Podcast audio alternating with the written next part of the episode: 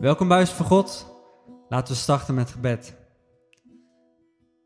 Vader Heer, dank u wel voor deze kans weer om u te ontmoeten, Heer. En we willen zo tot u naderen, Heer, en voor u zingen met lofprijs en dank en aanbidding. En zo vragen of u ons wilt leiden, Heer. We willen u vragen om ja, deze samenkomst, deze digitale samenkomst zo te zegenen. En eh, ja, dat we zo eh, ja, ons op u mogen richten op dit moment ook. In Jezus' naam.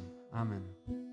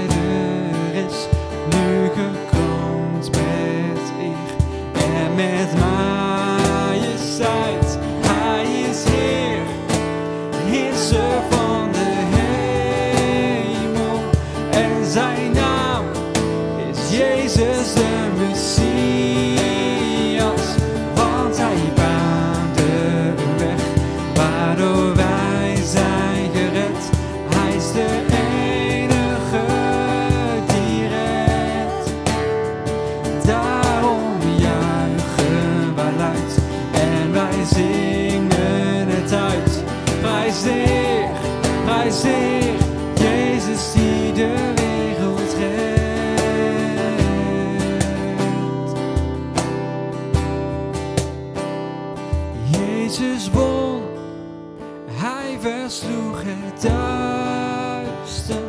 Nu hij leeft, is de dood verslagen. En hij is Heer, Heerser van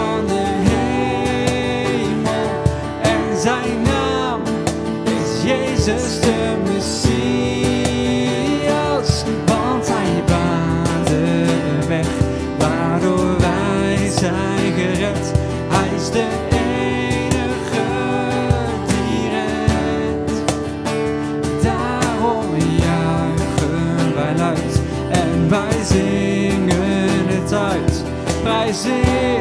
Prijs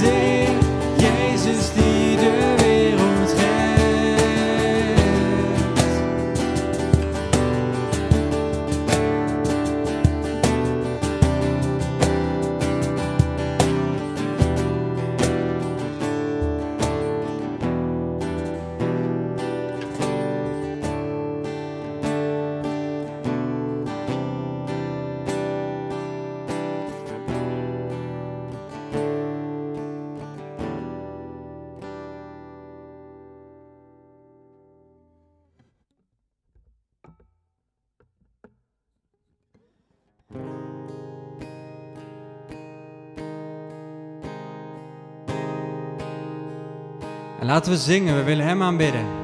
Met heel ons hart, met al onze kracht, met heel ons verstand, met alles wat we hebben. Het wezen opsplitsen, ook al zijn we niet fysiek bij elkaar. Dat we zo op afstand zo toch samen mogen zingen, als mannen en vrouwen allemaal. Jongens en meisjes natuurlijk. Laten de mannen met mij zingen en de vrouwen met Rebecca. Gaan we eens proberen.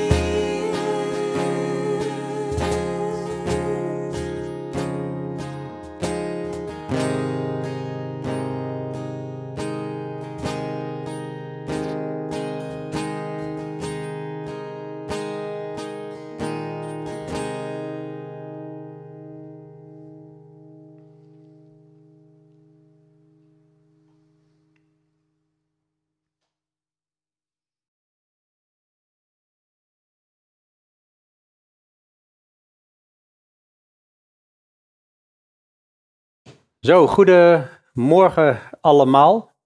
Van harte eh, welkom weer. Het is eh, altijd fijn om eh, God groot te maken en zijn naam te prijzen.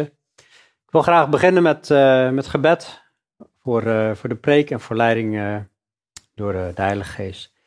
Hemels Vader, Heer Jezus, dank u wel Heer voor deze morgen. Dank u wel dat we vandaag zo bij elkaar mogen zijn. Weer virtueel, digitaal. Maar Heer, eh, ja, we prijzen uw naam, we maken u groot. We willen ook zo uw woord openen vandaag en eh, kijken naar eh, wat u te zeggen hebt, Heer. Dat u mij zo leiden door uw geest en zo helpen om uw woorden te spreken. Dat het tot opbouw mag zijn, maar ook tot kennis over wie u bent.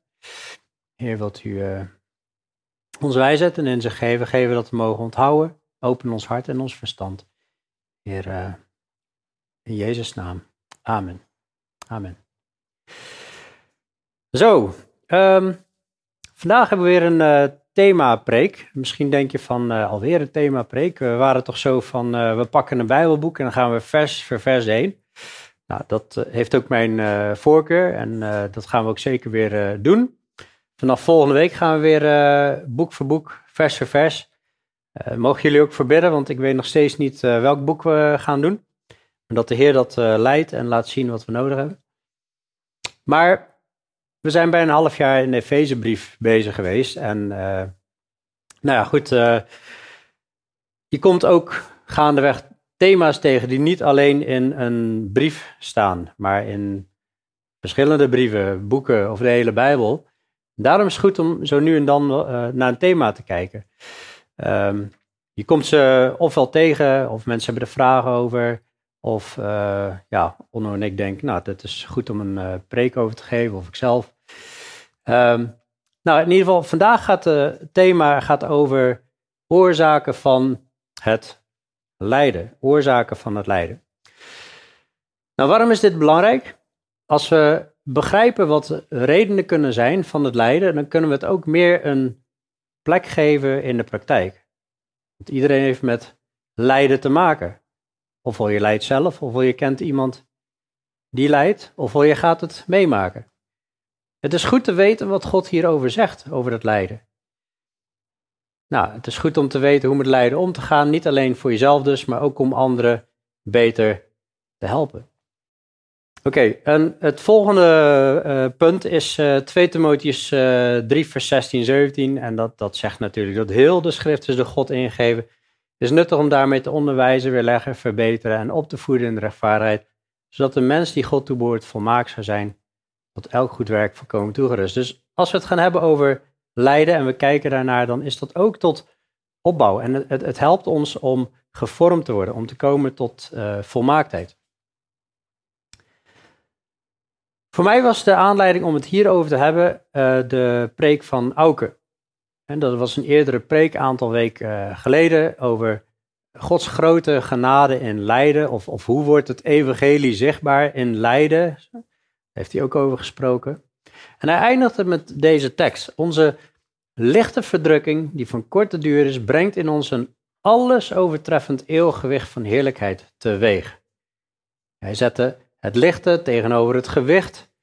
Hij zette de verdrukking tegenover de heerlijkheid. En dat wat van korte duur is tegenover dat wat eeuwig is. Alles op aarde, al is iets je hele leven een verdrukking, dan nog is het kort.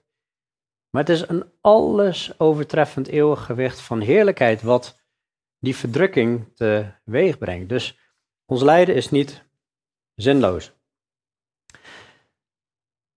Toen later ging ik ook nog over nadenken. Denk, ja, het is ook nog goed om wel te kijken ook nog naar de oorzaken van het lijden. Dit is een, een, een uitwerking ervan, maar ook te kijken naar de oorzaken van het lijden.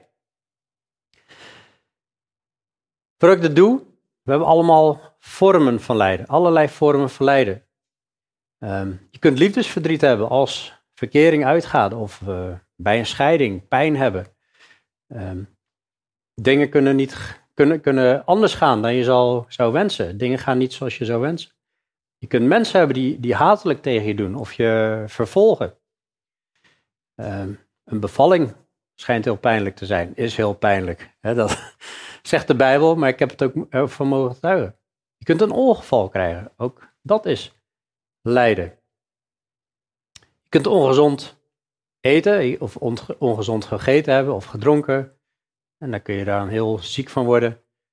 Je kunt last hebben van ja, mentaal lijden, depressie, allerlei ziektes. Bij geboorte kun je die krijgen, bij, eh, door besmetting, zoals coronavirus, waar we huiverig voor zijn. Het kan genetisch of erfelijk bepaald zijn, kan ook op latere leeftijd zich uiten. Je kunt spontane ziektes krijgen, waar mensen eigenlijk helemaal niet weten van hoe, hoe ontstaat dat nou. Je kunt last hebben van ouderdom, slijtage, dat organen gewoon niet meer zo goed werken. En dan hebben we natuurlijk ook te maken met de dood en het, en het verdriet wat daar achteruit, achteraan komt. En misschien kunnen we nog veel meer dingen bedenken. Maar vandaag wil ik vooral richten op ehm, het aspect van oorzaken van ziekte. En dan, dan gezien vanuit het Bijbels perspectief. Wat zijn nou oorzaken van ziekte?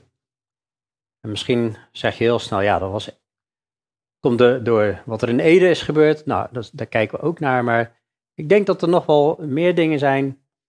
En dat het goed is om daar even naar te kijken. En de toepassing. Nou, ik moet zeggen, ik heb zitten zoeken naar een, structuur hoe dit op te zetten, maar die heb ik eh, niet echt eh, gevonden. Misschien als ik meer tijd had wel, maar eh, dus ik hoop dat het te volgen is. Er zijn ook veel verschillende punten die we langslopen. Ehm, maar goed, ik eh, hoop dat we het alsnog vanuit daar gewoon een mooie les eh, mogen leren. Ik wil eerst even stilstaan bij het, het geestelijke perspectief, wanneer we het hebben over ziekte. Oorzaken van ziekte vanuit geestelijk perspectief.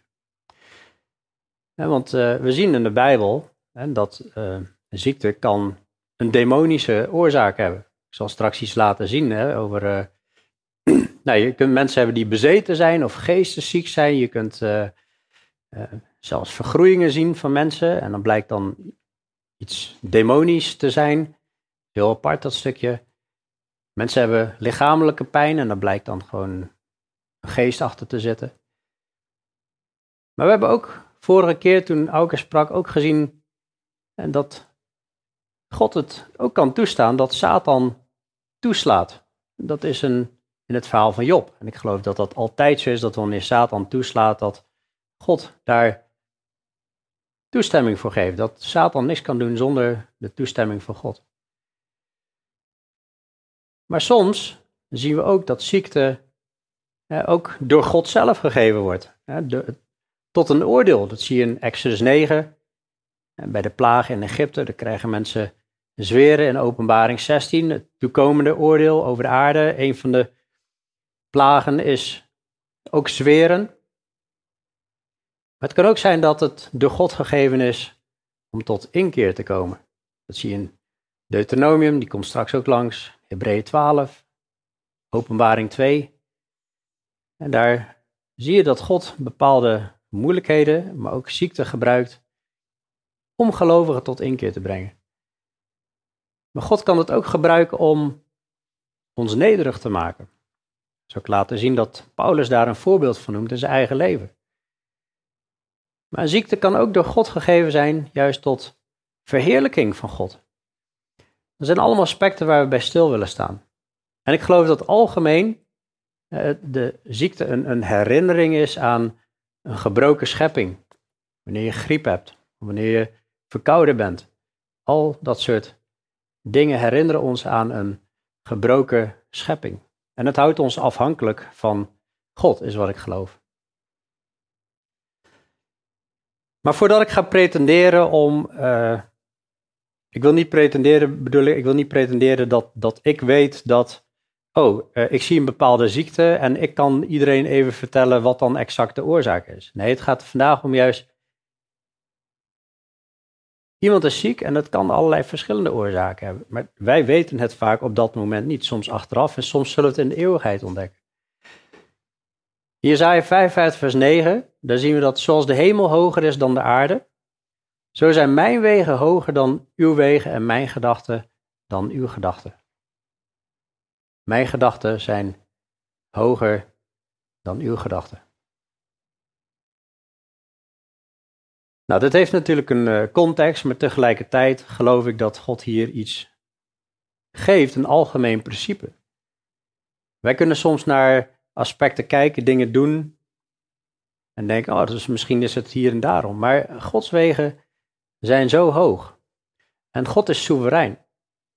Onze Heer, zegt Psalm 147, vers 5, onze Heer is groot en geweldig in kracht. Zijn inzicht is onmetelijk. Dat kunnen wij niet meten, wij kunnen het niet bevatten, wij kunnen het niet doorgronden.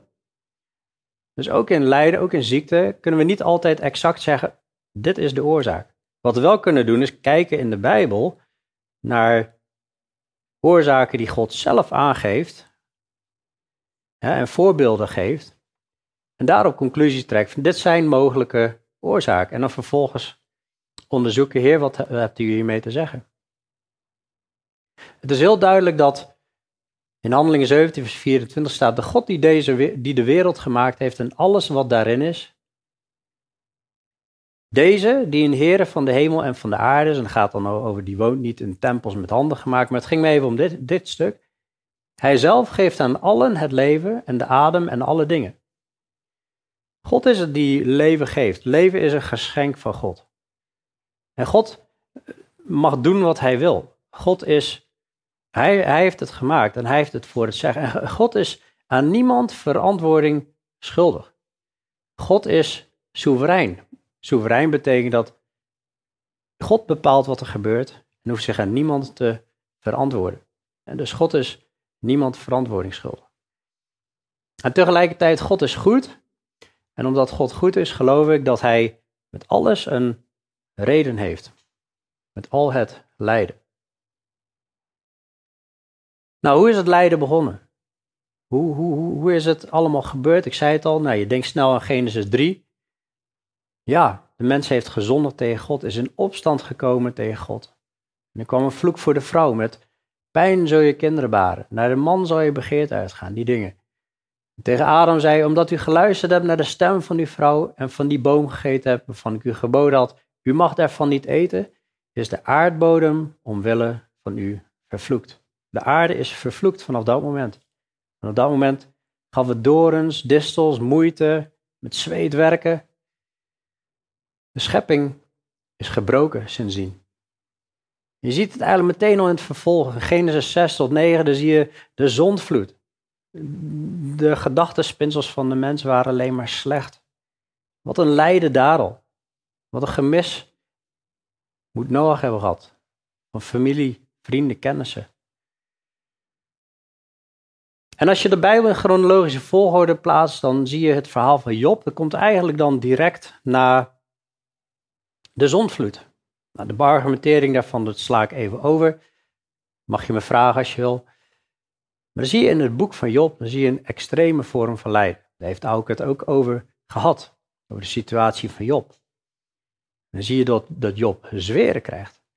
En het was uiteindelijk om Job te testen, hou jij in alles aan God vast.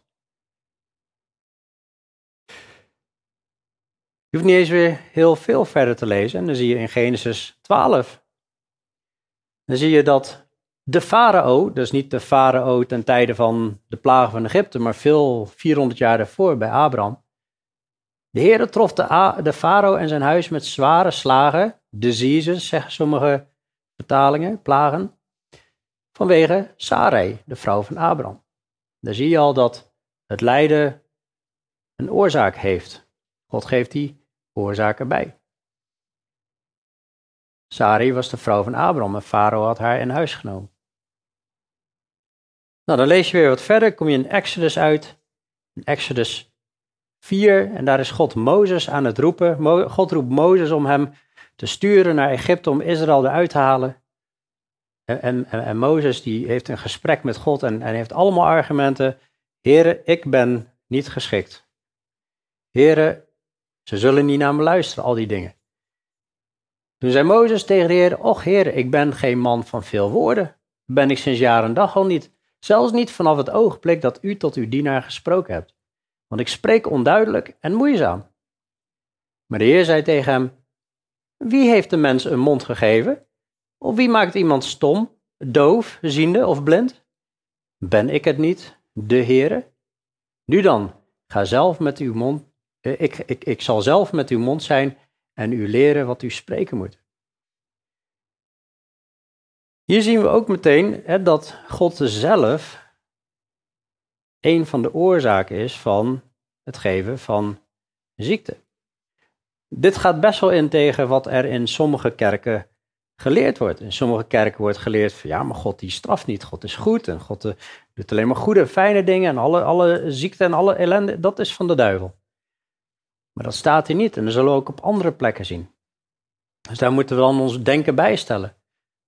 God maakt heel duidelijk dat eh, God mensen laat spreken of men, eh, men, mensen een handicap geven wat dan ook. En, en, en God heeft daar bedoelingen mee. Nou, vervolgens zien we dan de plagen in Egypte, waar dus ook die zweren bij zijn. Dus ook ziekten die, die, die God direct geeft. En daar is het een oordeel. Het is een oordeel over Egypte. Het is een oordeel over dat volk en, en dat ze Israël in, in slavernij en onderdrukking houden. En tegelijkertijd gebruikt God het om de goden van de Egyptenaren, om, uh, ik zal aan de goden van de Egyptenaren strafgerichten voltrekken.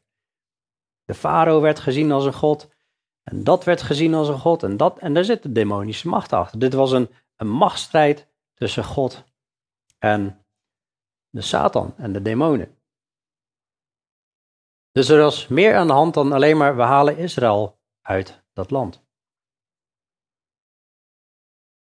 Maar goed, als je zo even kijkt, dan hoor je dus heel veel mensen, maar, maar God is toch liefde. Waarom straft God dan? Waarom moet dat nou? Dus wat ik heel erg veel hoor wanneer wij gaan evangeliseren. Het beeld van heel veel mensen over God is, God is liefde.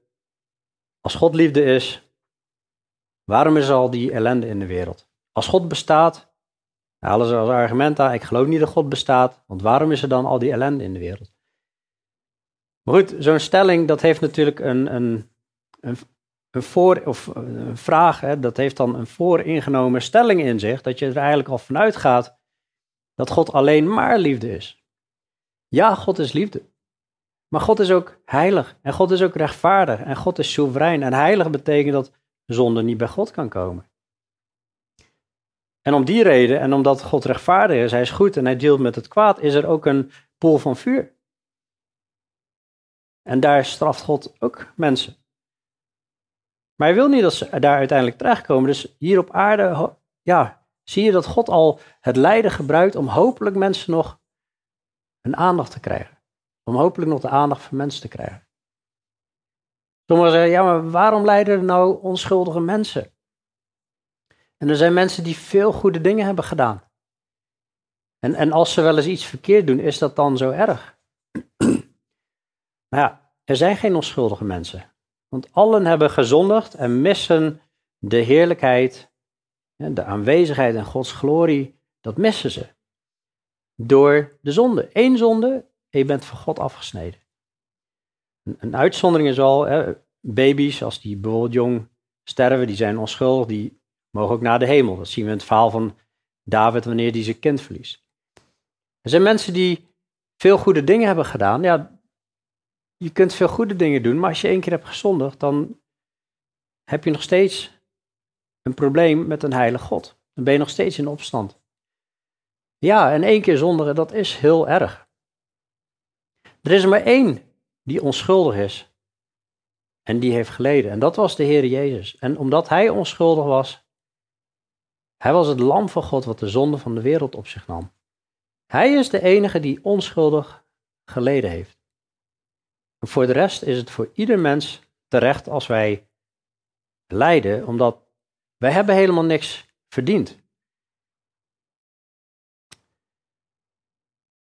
Dus ja, God is liefde, God is soeverein, God is heilig en God is rechtvaardig. En God gebruikt lijden om mensen te trekken. Nou, ik zei het dus straks al, ziekte kan uh, dus ook demonisch zijn. Er kunnen verschillende redenen zijn. Ik heb ook gezegd, ik zal er eens iets van uh, laten zien. dat staat bijvoorbeeld in eh, Lucas 13. In Lucas 13 zie je, zie je, er was een vrouw die 18 jaar lang een geest had die haar ziek maakte. En zij was kromgebogen en kon zich in het geheel niet oprichten. Toen Jezus haar zag, riep hij haar bij zich en zei tegen haar: Vrouw, u bent verlost van uw ziekte. En hij legde de handen op haar en zij werd onmiddellijk weer opgericht en verheerlijkte God. Ik vond dit best wel een bizar verhaal toen ik dit voor het eerst las. En dacht, zo, ik zie wel eens kromgebogen mensen lopen of, of mensen met een vergroeiing of zo. En dan, dan heb ik vaak niet het idee van, oh, daar zit een geest achter. Maar hier zit dus een vrouw kromgebogen, al 18 jaar had ze een geest die haar ziek maakte en ze was kromgebogen. Kon zich niet oprichten. En Jezus geneest haar, bevrijdt haar van die demon. Dus zelfs zoiets kan demonisch zijn. Dus we, we weten soms niet wat er precies aan de hand is. We zien ook dat een, een ziekte of een handicap, dat kan ook tot eer van God zijn. Dat zie je hier met een, uh, een blind geboren man. Dan komen de, de discipelen van Jezus, de volgelingen van Jezus, die zeggen, Rabbi, dat is meester, wie heeft er gezondigd, hij of zijn ouders, dat hij blind geboren zou worden? Jezus antwoordde, hij heeft niet gezondigd en zijn ouders ook niet, maar dit is gebeurd opdat de werken van God in hem geopenbaard zouden worden. Nadat hij dit gezegd had, spuugde hij op de grond, maakte slijk met het speeksel en streek het slijk op de ogen van de blinde. Hij zei tegen hem, ga heen, was u in het badwater Siloam. En hij dan ging weg en waste zich en kwam ziende terug. Dat is heel mooi. God wil ziekte ook op momenten genezen. Gebeurt niet altijd, maar bij deze man wel. En je ziet hier eigenlijk ook van, ja, hij heeft niet gezondigd, zijn ouders ook niet. Dat is niet de oorzaak. Maar dit is gebeurd. Deze man is blind, opdat de werken van God in hem geopenbaard zouden worden. Op, op dit moment wordt hij genezen en dan, zie je eigenlijk Gods heerlijkheid in de, in de genezing van deze man. Maar zelfs als een blinde niet genezen wordt, van de week heb ik contact gehad met blinde mensen die via voice control een iPhone kunnen aansturen, die onze preken gaan luisteren. Ook dat vond ik een, een bemoediging, dat er mensen zijn die, die, die, die blind zijn fysiek, maar toch zien ze. Ze zien het geestelijke. En, en, en daardoor kon ik God prijzen. Hè. Dat is ook iets heel erg moois, hè, dat de werken van God daardoor geopenbaard mogen worden. Er zijn er ook wel mensen die zeggen, ja maar Jezus die genast toch elke ziekte, en dat doet hij toch nog steeds. Nou, in Matthäus 4 vers 23 klopt het dat staat Jezus predikt het evangelie van het koninkrijk en hij genas elke ziekte en elke kwaal onder het volk. Dat gebeurde in ieder geval toen Jezus hier op aarde was. Maar hij kwam hier ook om met grote kracht te bewijzen dat hij de zoon van God was. Zodat men zijn leer ook zou volgen. Ik geloof dat de kern van het evangelie, dat is genezing van de ziel. En, en de kern van het evangelie is niet genezing van het lichaam. Nog niet. En het gebeurt. En dan mogen God prijzen als dat gebeurt op basis van het evangelie. Maar de kern van het evangelie, we zullen uiteindelijk, eh, eh, als we bij Jezus zijn, volledig nieuw lichaam krijgen, volledig genezen zijn, geen moeite meer hebben, geen dood zal er zijn. Maar als ik kijk naar de, de kern van het evangelie, naar de Romeinenbrief, naar de Efezebrief, dat is heel bijzonder. Dit is al enkele decennia na de uitstorting van de Heilige Geest. In de hele Romeinenbrief, wat helemaal gaat over het christelijke geloof en waar het toe leidt, dat leidt tot levensheiliging, het leidt tot liefde, dat is vervulling van de wet. Dan zie je echt, er wordt eigenlijk met geen woord gerept over, we moeten allemaal wonderen of tekenen gaan doen. In de Efezebrief die hebben we behandeld. Dan zie je dat ook niet. Terwijl dat gaat over de kern van het christelijke geloof. Daarmee ontken ik niet. Hè, van, uh, in de handelingen zie je natuurlijk al die genezingen. En ik geloof dat God al gebruikt heeft van ja, hij, hij stelt zijn nieuwe verbond in. En er was nog geen Bijbel. God laat krachtig wonderen en tekenen zien. Maar Hebreeën 2 laat ook zien hè, dat Die wonderen en die tekenen, die zetten eigenlijk het, het woord kracht bij. Hè, van, de, van de discipelen en de apostelen. In het begin zie je krachtige genezingen. En, en eh, je ziet zelfs apostelen. Nou, als mensen zelfs maar eh, in hun schaduw komen, of in ieder geval dat was bij eh, Petrus, en dan worden mensen genezen. Of bij Paulus, daar raken ze de opgevouwen kleren aan en worden ze genezen. Maar verderop, dan zie je dat niet zo heel sterk. Maar er zijn meer dingen die, die gebeuren, ook in Handelingen 5, wanneer Ananias en Safira, wanneer die liegen tegen de Heilige Geest, vallen ze dood neer. Dat zijn ook dingen die wij niet zo om ons heen zien meer. Als wij direct dood neer zouden vallen, wanneer we een keer zondigen tegen de Heilige Geest, dan zou de gemeente best wel leeg zijn geworden, denk ik. Paulus legt daar niet meer de nadruk op. Het is wel zo dat in, in 1 Korinthe 12, daar zie je natuurlijk een gave van, van de geest. Hè? Dus ik ontken niet dat die er is. Die ziet de gave van de geest. Ik heb hier een preek over gegeven, over wonderen en tekenen. Daar ga ik hier dieper op in. Maar in ieder geval, in 1 Petrus 1 vers 5, daar wordt gesproken over... U wordt door de kracht van God bewaakt door het geloof... tot de zaligheid die gereed ligt om geopenbaard te worden in de laatste tijd. Daarin verheugt u zich, ook al wordt u nu voor een korte tijd, als het nodig is, bedroefd door allerlei verzoekingen opdat de beproeving van uw geloof, die van grote waarde is dan die van goud, dat vergaat en door vuur beproefd wordt, mag blijken te zijn tot lof en eer en heerlijkheid bij de openbaring van Jezus Christus. We krijgen met allerlei moeite te maken, met verdrukking, met pijn, met lijden. En dus we kunnen in de problemen komen. In 1 Petrus 2, vers 21 zegt, hiertoe bent u geroepen omdat ook Christus voor ons geleden heeft. Hij laat ons zo een voorbeeld na, opdat u zijn voetsporen zou navolgen. Hoewel het in deze context wel gaat over lijden wanneer je met onrecht behandeld wordt, zeg maar, geloof ik dat algemeen geldt hè, dat wij onze, ons kruis moeten dragen. Dat kan allerlei, toen Jezus kruis droeg, was, was het lichamelijke pijn, maar hij werd ook gelasterd, hij werd ook gesmaad, hij werd ook tegengesproken. wat interessant is dat daar ook staat in 1 Petrus 2, vers 24, die zelf onze zonde in zijn lichaam gedragen heeft op het hout, opdat wij voor de zonde dood, voor de gerechtigheid zouden leven. Door zijn striemen bent u genezen. Nou wordt deze tekst, komt uit Jezaja, heel veel gebruikt als van door zijn striemen bent u genezen. Dus er is altijd genezing. Maar als je verder leest, staat er, want u was als dwalende schapen, maar u bent nu bekeerd tot de herder en opziener van uw zielen. Dan zie je dus, hier wordt gesproken over door zijn striemen bent u genezen. Dat is de bekering. Dat is opnieuw geboren worden. Dat is wanneer jij weer in Gods aanwezigheid mag zijn. Dat is de echte genezing, want dan ontvang je eeuwig leven. En dat lichaam, dat komt uiteindelijk later nog. Veel mensen passen ertoe, door zijn striemen bent u genezen op een manier en dat iedere christen altijd genezing hoort te krijgen, als wij maar voldoende geloven. Nou, er is zeker een gave van genezing, 1 Korinthe 12 vers 9. Maar die is niet voor iedereen. Hè. De hand is niet de voet, voet is niet de hand. Dus we mogen zeker bidden voor genezing. En we zien op momenten ook genezingen. We hebben een prachtige genezing gezien en bij uh, onze dochter Lova. Tijdens de zwangerschap, haar hartje klopte wekenlang niet. Rebecca had bloedvloeien. En uh, het zou een miskraam worden, werd gezegd, maar uiteindelijk is het hartje toch weer gaan kloppen en het is gewoon een gezonde meid.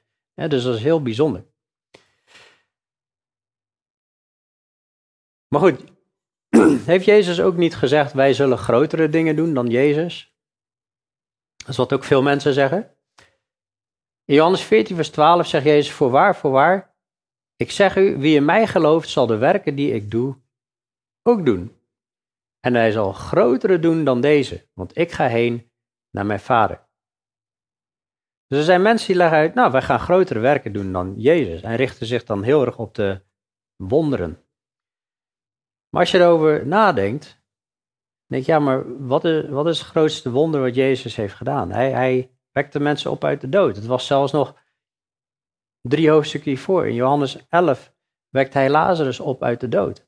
Wat voor groter wonder kunnen wij doen dan iemand uit de dood opwekken? Nee, ik geloof dat dit soort teksten gaan over Jezus heeft het evangelie gebracht naar Israël. Hij is gekomen tot de zijnen, maar de zijnen hebben hem niet aangenomen. Maar zoveel hem aangenomen hebben, die heeft hij macht gegeven om kinderen van God te worden. Namelijk die in zijn naam geloven. De zijnen hebben hem niet aangenomen. En Jezus zei tegen de apostelen en discipelen, ga nu heen in heel de wereld. En wij mogen erop uit in heel de wereld en grotere werken doen dan wat Jezus heeft gedaan. Hij was lokaal en wij mogen de hele wereld door. En we mogen als zondige mensen mensen tot bekering leiden. En met ze bidden. En ze mogen de Heilige Geest ontvangen. En doe dit. Dit evangelie zal verkondigd worden over de hele wereld en dan zal het einde zijn. Dat is een grootste werk. Dat mensen opnieuw geboren worden. Dat mensen het nieuwe leven ontvangen. Grotere werken. Als we even kijken naar ziekte, daar hadden we het over. Ziekte kan ook voor Gods volk oordeel zijn. Het kan ook oordeel betekenen. Nou, daar praten we natuurlijk niet graag over, over oordeel. Maar ik denk dat het wel belangrijk is om te beseffen. En de stevige taal. En als mensen denken, ja, ziekte komt niet van God. Nou, hou je maar vast met deze verse, want Deuteronomium 28, je hebt 27, 28, en dan zegt hij, hou je aan mijn verbond, wandel in mijn woorden. En er zal er zegen zijn. Hè? Je, zult, je land zal vruchtbaar zijn. De, de vrucht van de schoot van je vrouw zal vruchtbaar zijn. Nou, melk en honing, hè, dat zal overvloeien. Maar wandel je niet in mijn weg, de Heere zal de pest aan u laten kleven, totdat hij u vernietigd heeft en u verdwenen bent uit het land waar u naartoe gaat om het in bezit te nemen. Deuteronomium 28, vers 21. De Heere zal u treffen met tering, koorts, ontsteking, met hitte en droogte en met korenbrand en meeldauw, die u achtervolgen zullen totdat u omkomt. Vers 27. De Heere zal u treffen met zweren van Egypte, met gezwellen, met uitslag en schurft, waarvan u niet genezen kunt worden. Ongeneeslijke ziekten. De Heere zal u treffen met krankzinnigheid, psychische problemen, met blindheid en met verdwaasheid van hart. En dan kun je denken, ja, maar oké, dit was naar Israël gericht, als zij zich niet aan het verbond hielden. Maar als je kijkt, als je le leest door de profeten en, en ziet wanneer volken goddeloos, erg goddeloos handelen, dan zal God dit soort dingen ook met hun doen. En dat is hard. Krankzinnigheid geven. Psychische problemen. In Nederland zijn er meer dan een miljoen mensen met psychische problemen. Dat is toch typisch. De goddeloosheid neemt toe. En de psychische problemen nemen ook toe. Oké, Philip, dit is Oude Testament. Wij vallen niet meer onder het Oude Testament. Nou, dat klopt, dat is waar. Dan geloven sommigen dat, nou, in het Nieuwe Testament, dat is genadetijd. Dat is heel anders. Maar ook in de genadetijd, juist omdat het genade is en we dan de genade aan ons laars lappen en dan vervolgens tegen God in zouden gaan, dat is eigenlijk des te erger. En Paulus zegt op een gegeven moment in 1 Korinthe 11, dat in de kerk daar waren veel zwakken, zieken en velen gestorven. En dat had een reden, dat had een oorzaak. Daar zijn we naar aan het kijken. Wat zijn de oorzaken van het lijden? Wat was er aan de hand? Er was verdeeldheid in die gemeente. Er was zonde. En zegt, wie op onwaardige wijze dit brood eet of de drinkbeker van de Here drinkt, ging over het avondmaal, die is schuldig aan het lichaam en bloed van de Heer. Ze wachten niet op elkaar. Men was egoïstisch bezig. Maar laat ieder mens zichzelf beproeven en laat hij zo eten van het brood en drinken uit de drinkbeker. We moeten onszelf beproeven, ons hart testen. Mannelijk oprecht met de Heer. Of zit er iets tussen mij en de Heer, of tussen mij en een broeder? Want wie op onwaardige wijze eet en drinkt, die eet en drinkt zichzelf een oordeel. Omdat hij het lichaam van de Heer niet onderscheidt. Je kunt niet zomaar lomp doen tegen een, een broeder of zuster. Dat is het lichaam van de Heer. Die hoort bij Jezus. Dan boks je tegen Jezus op. We kunnen niet zomaar ons vlees volgen en, en, en, en zomaar onze emoties botvieren op elkaar of geen rekening houden met elkaar. Daarom, dit is echt de reden, zijn er onder u veel zwakken en zieken en velen zijn ontslapen. Zie je dat? Veel zwakken en zieken en velen zijn ontslapen. Dat is echt triest. Dit is in een christelijke kerk. Want als wij onszelf zouden beoordelen, zouden wij niet geoordeeld worden. Maar als wij geoordeeld worden, en dat, en dat gaat over oordelen hè, met, die, met die ziekte of zwakheid, dan worden wij door de Here bestraft. Is een bestraffing opdat wij niet met de wereld veroordeeld zouden worden. Dus eigenlijk is het nog genade ook nog. Worden de Here erbij bepaald, ga terug naar de juiste weg. Lees Hebreeën 12 hier ook nog maar eens over. Dat is pittige taal, maar uiteindelijk als we dan ons bekeren, dan brengt het een vreedzame vrucht van gerechtigheid voort. Dus christenen komen er ook niet onderuit.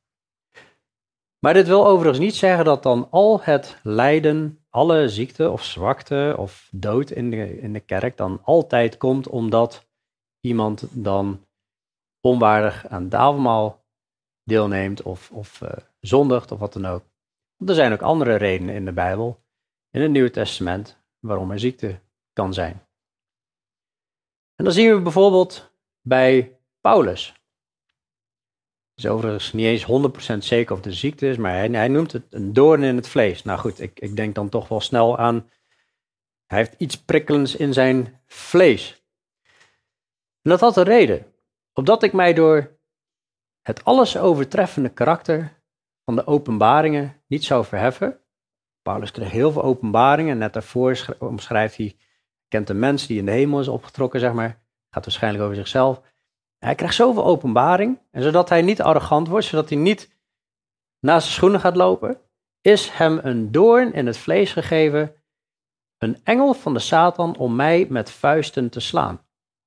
Opdat ik mij niet zou verheffen. Dat is toch wel bizar. Paulus, van wie gezegd wordt, op bepaalde momenten raakten mensen zijn opgevouwen kleren aan en die werden genezen.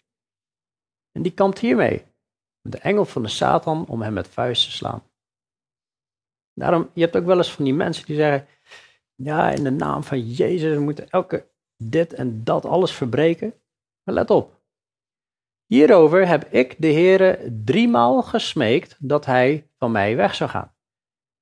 Paulus wist gewoon, hij, ik heb met een, een demon te maken, met de engel van de Satan. Ik heb gesmeekt dat hij van mij weg zou gaan. Maar God heeft tegen mij gezegd, mijn genade is voor u genoeg. Ik ben voor jou gestorven, Paulus.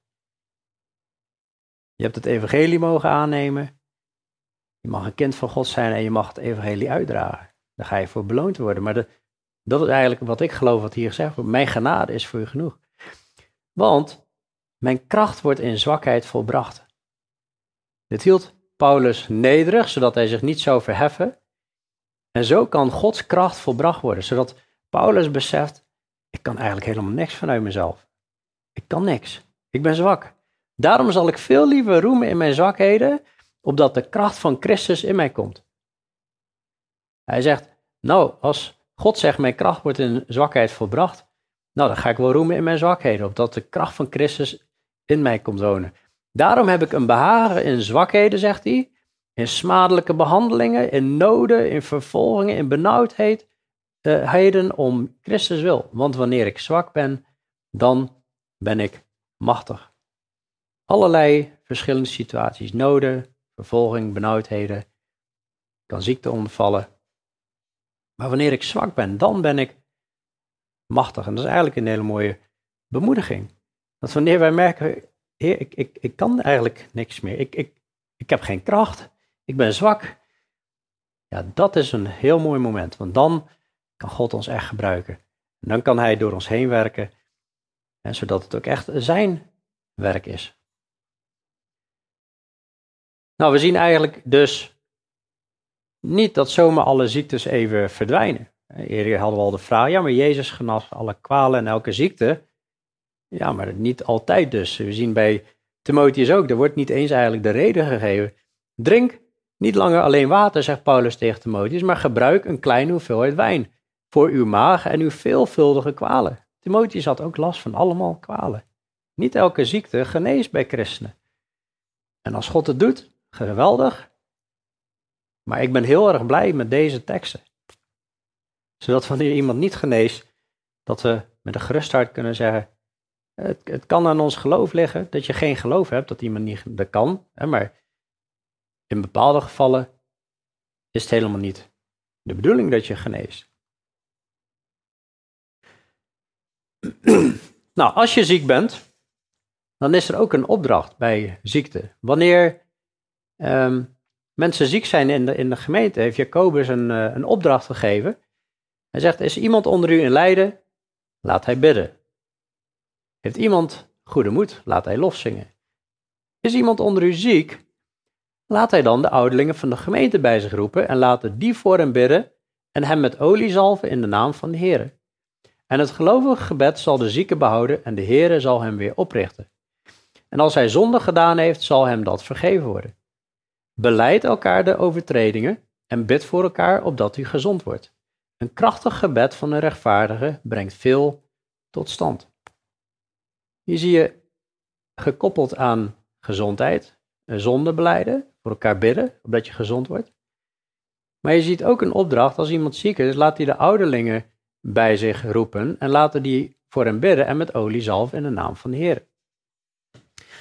Let op, hier staat dat de zieke moet de ouderlingen roepen. Het zijn niet de ouderlingen die moeten zeggen, hey, zullen wij naar jou toe komen om jou te zalven?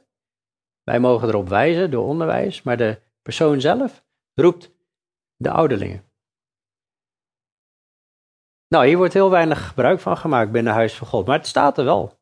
Dat als je ziek bent, roep ons, uh, roep ons bij je. We hebben olie en, en dan uh, kunnen we dit doen. En dan uh, het gelovige gebed zal de zieke behouden. We hebben het meerdere keren gedaan. Ik heb meerdere keren genezing gezien. Ook wel eens niet.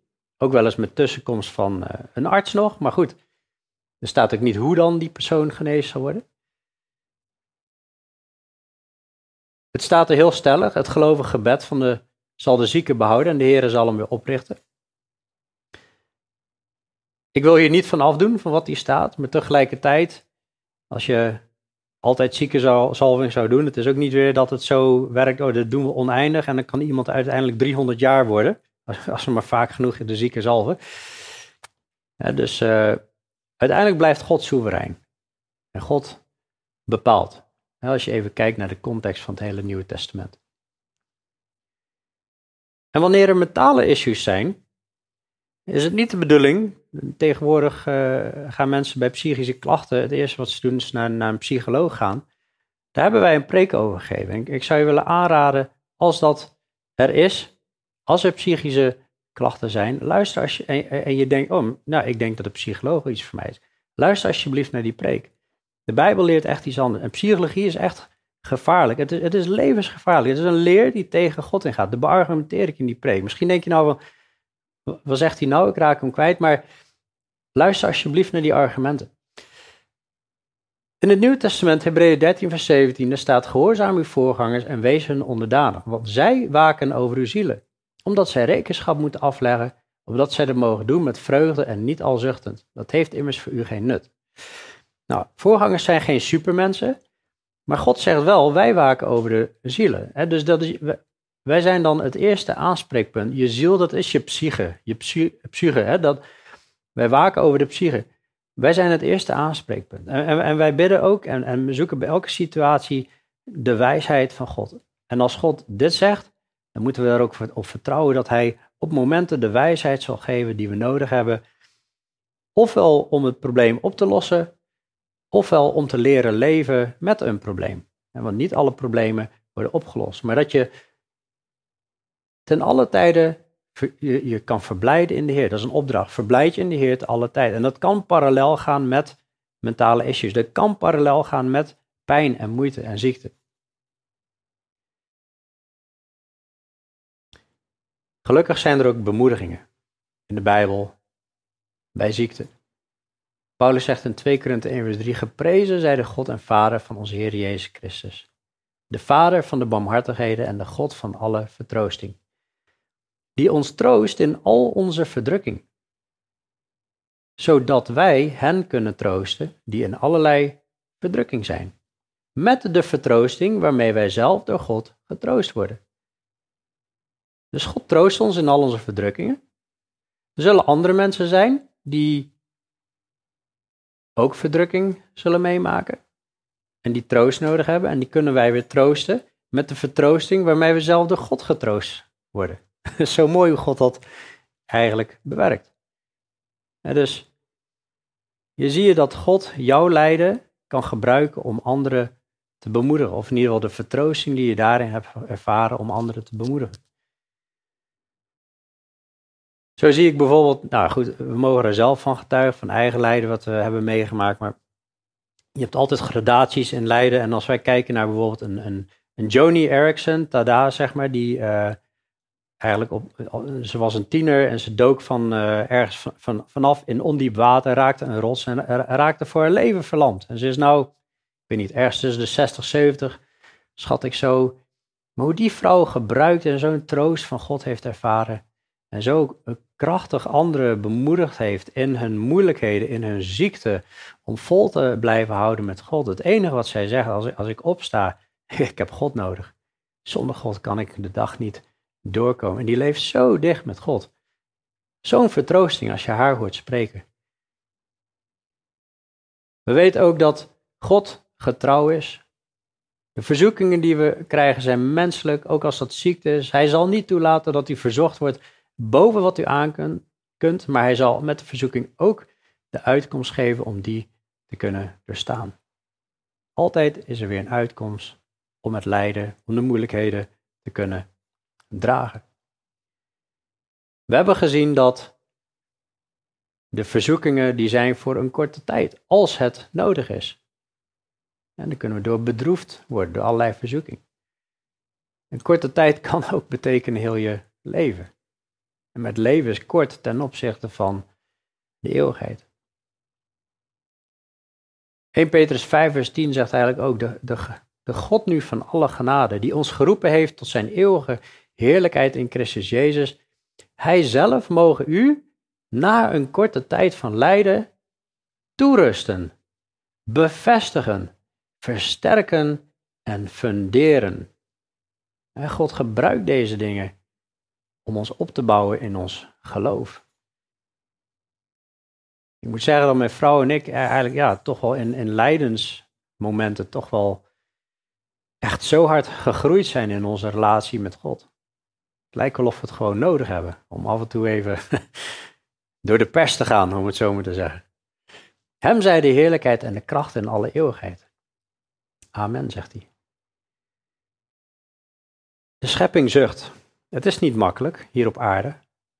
En de Bijbel erkent dat. We hebben met lijden te maken. En dan zegt Paulus: Ik ben ervan overtuigd dat het lijden van de tegenwoordige tijd niet opweegt tegen de heerlijkheid die aan ons geopenbaard zal worden. Met rijkhalzend verlangen immers verwacht de schepping het openbaar worden van de kinderen van God. Want de schepping is aan de zinloosheid onderworpen. Niet vrijwillig, maar door Hem die haar daaraan onderworpen heeft. In de hoop dat ook de schepping zelf zal bevrijd worden van de slavernij van het verderf. Om te komen tot de vrijheid van de heerlijkheid de kinderen van God. Moet kijken hoe die kinderen van God daarin centraal staan. Want wij weten, wij weten dat heel de schepping gezamenlijk zucht. Heel de schepping, gelovigen en ongelovigen, zuchten en gezamenlijk in baresnood verkeerd tot nu toe. En dat niet alleen, maar ook wij zelf, die de eerstelingen van de geest hebben, ook wij zelf zuchten in onszelf. In de verwachting van de aanneming tot kinderen, namelijk de verlossing van ons lichaam. Wat voor pijn, wat voor ziekte je ook hebt, wat voor moeilijkheden. We, we verwachten de aanneming tot kinderen en de verlossing van ons lichaam. Ja, en hier op aarde, het zal zuchten zijn op het moment en kreunen. En tegelijkertijd mogen we ons verblijden in de Heer. God wil zo'n intieme relatie met ons. En door dat lijden heen eigenlijk zijn heerlijkheid ook volbrengen. En zichzelf tonen.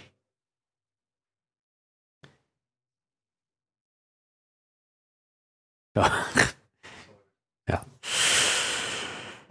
Zullen we bidden? Hemelse Vader, Heer Jezus, dank u wel voor deze dag. En eh,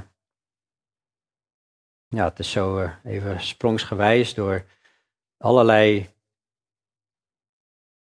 facetten en oorzaken van het lijden. Maar ik wil u danken, Heer, voor eh, uw liefde en uw trouw. Dat eh, ook in het lijden en ziektes, Heer, dat u er altijd bent voor ons en ons ja, eigenlijk de aandacht wil trekken.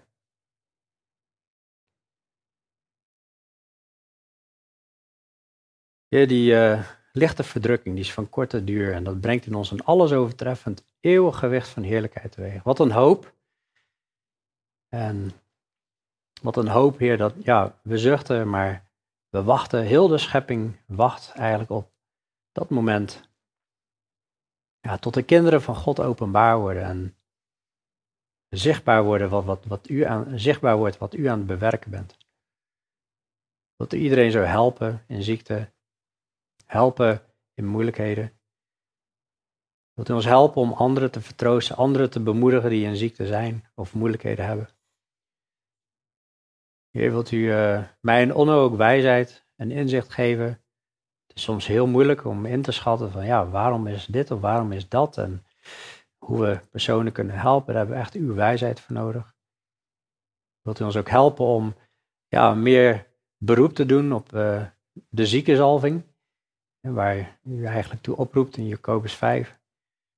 Heer, en, uh, ja, dank u dat we zo meer inzicht mogen hebben in, in oorzaken van het lijden en ja, tegelijkertijd ook mogen zien dat, dat u steeds aan het werk bent en dat u met ons bezig is en dat ja, uw kracht en zwakheid volbracht wordt. Dank u wel daarvoor. In Jezus' naam. Amen. Ik was even afgeleid door een uh, pop-up uh, van mijn computer, maar uh, ik had nog even een samenvatting. De samenvatting is, de schepping is gebroken, dat mag duidelijk zijn. We zien de schepping, de schepping zucht gezamenlijk. Ze is in barensnood. We zien dat ziekte, het, het treft ongelovigen en gelovigen. Maar we zien ook dat ziekte, en dat heeft bij gelovigen heeft het echt een, een doel. Ofwel om je geloof te testen, ofwel om je tot inkeer te laten komen, ofwel om je nederig te houden, ofwel om dicht bij God te blijven, ofwel tot heerlijkheid van God, ofwel om anderen later te kunnen vertroosten. En misschien nog andere redenen. God is soeverein. Zijn plannen zijn onmetelijk, ondergrondelijk. En God weet het. Maar gelukkig kunnen we bij Hem terecht. En hoe mooi is het dat het heerlijkheid teweeg brengt. Een alles overtreffend, eeuwig gewicht van heerlijkheid. Amen. God wil in alles verheerlijk worden. Hem zij de heerlijkheid en de kracht in alle eeuwigheid. Amen. Amen.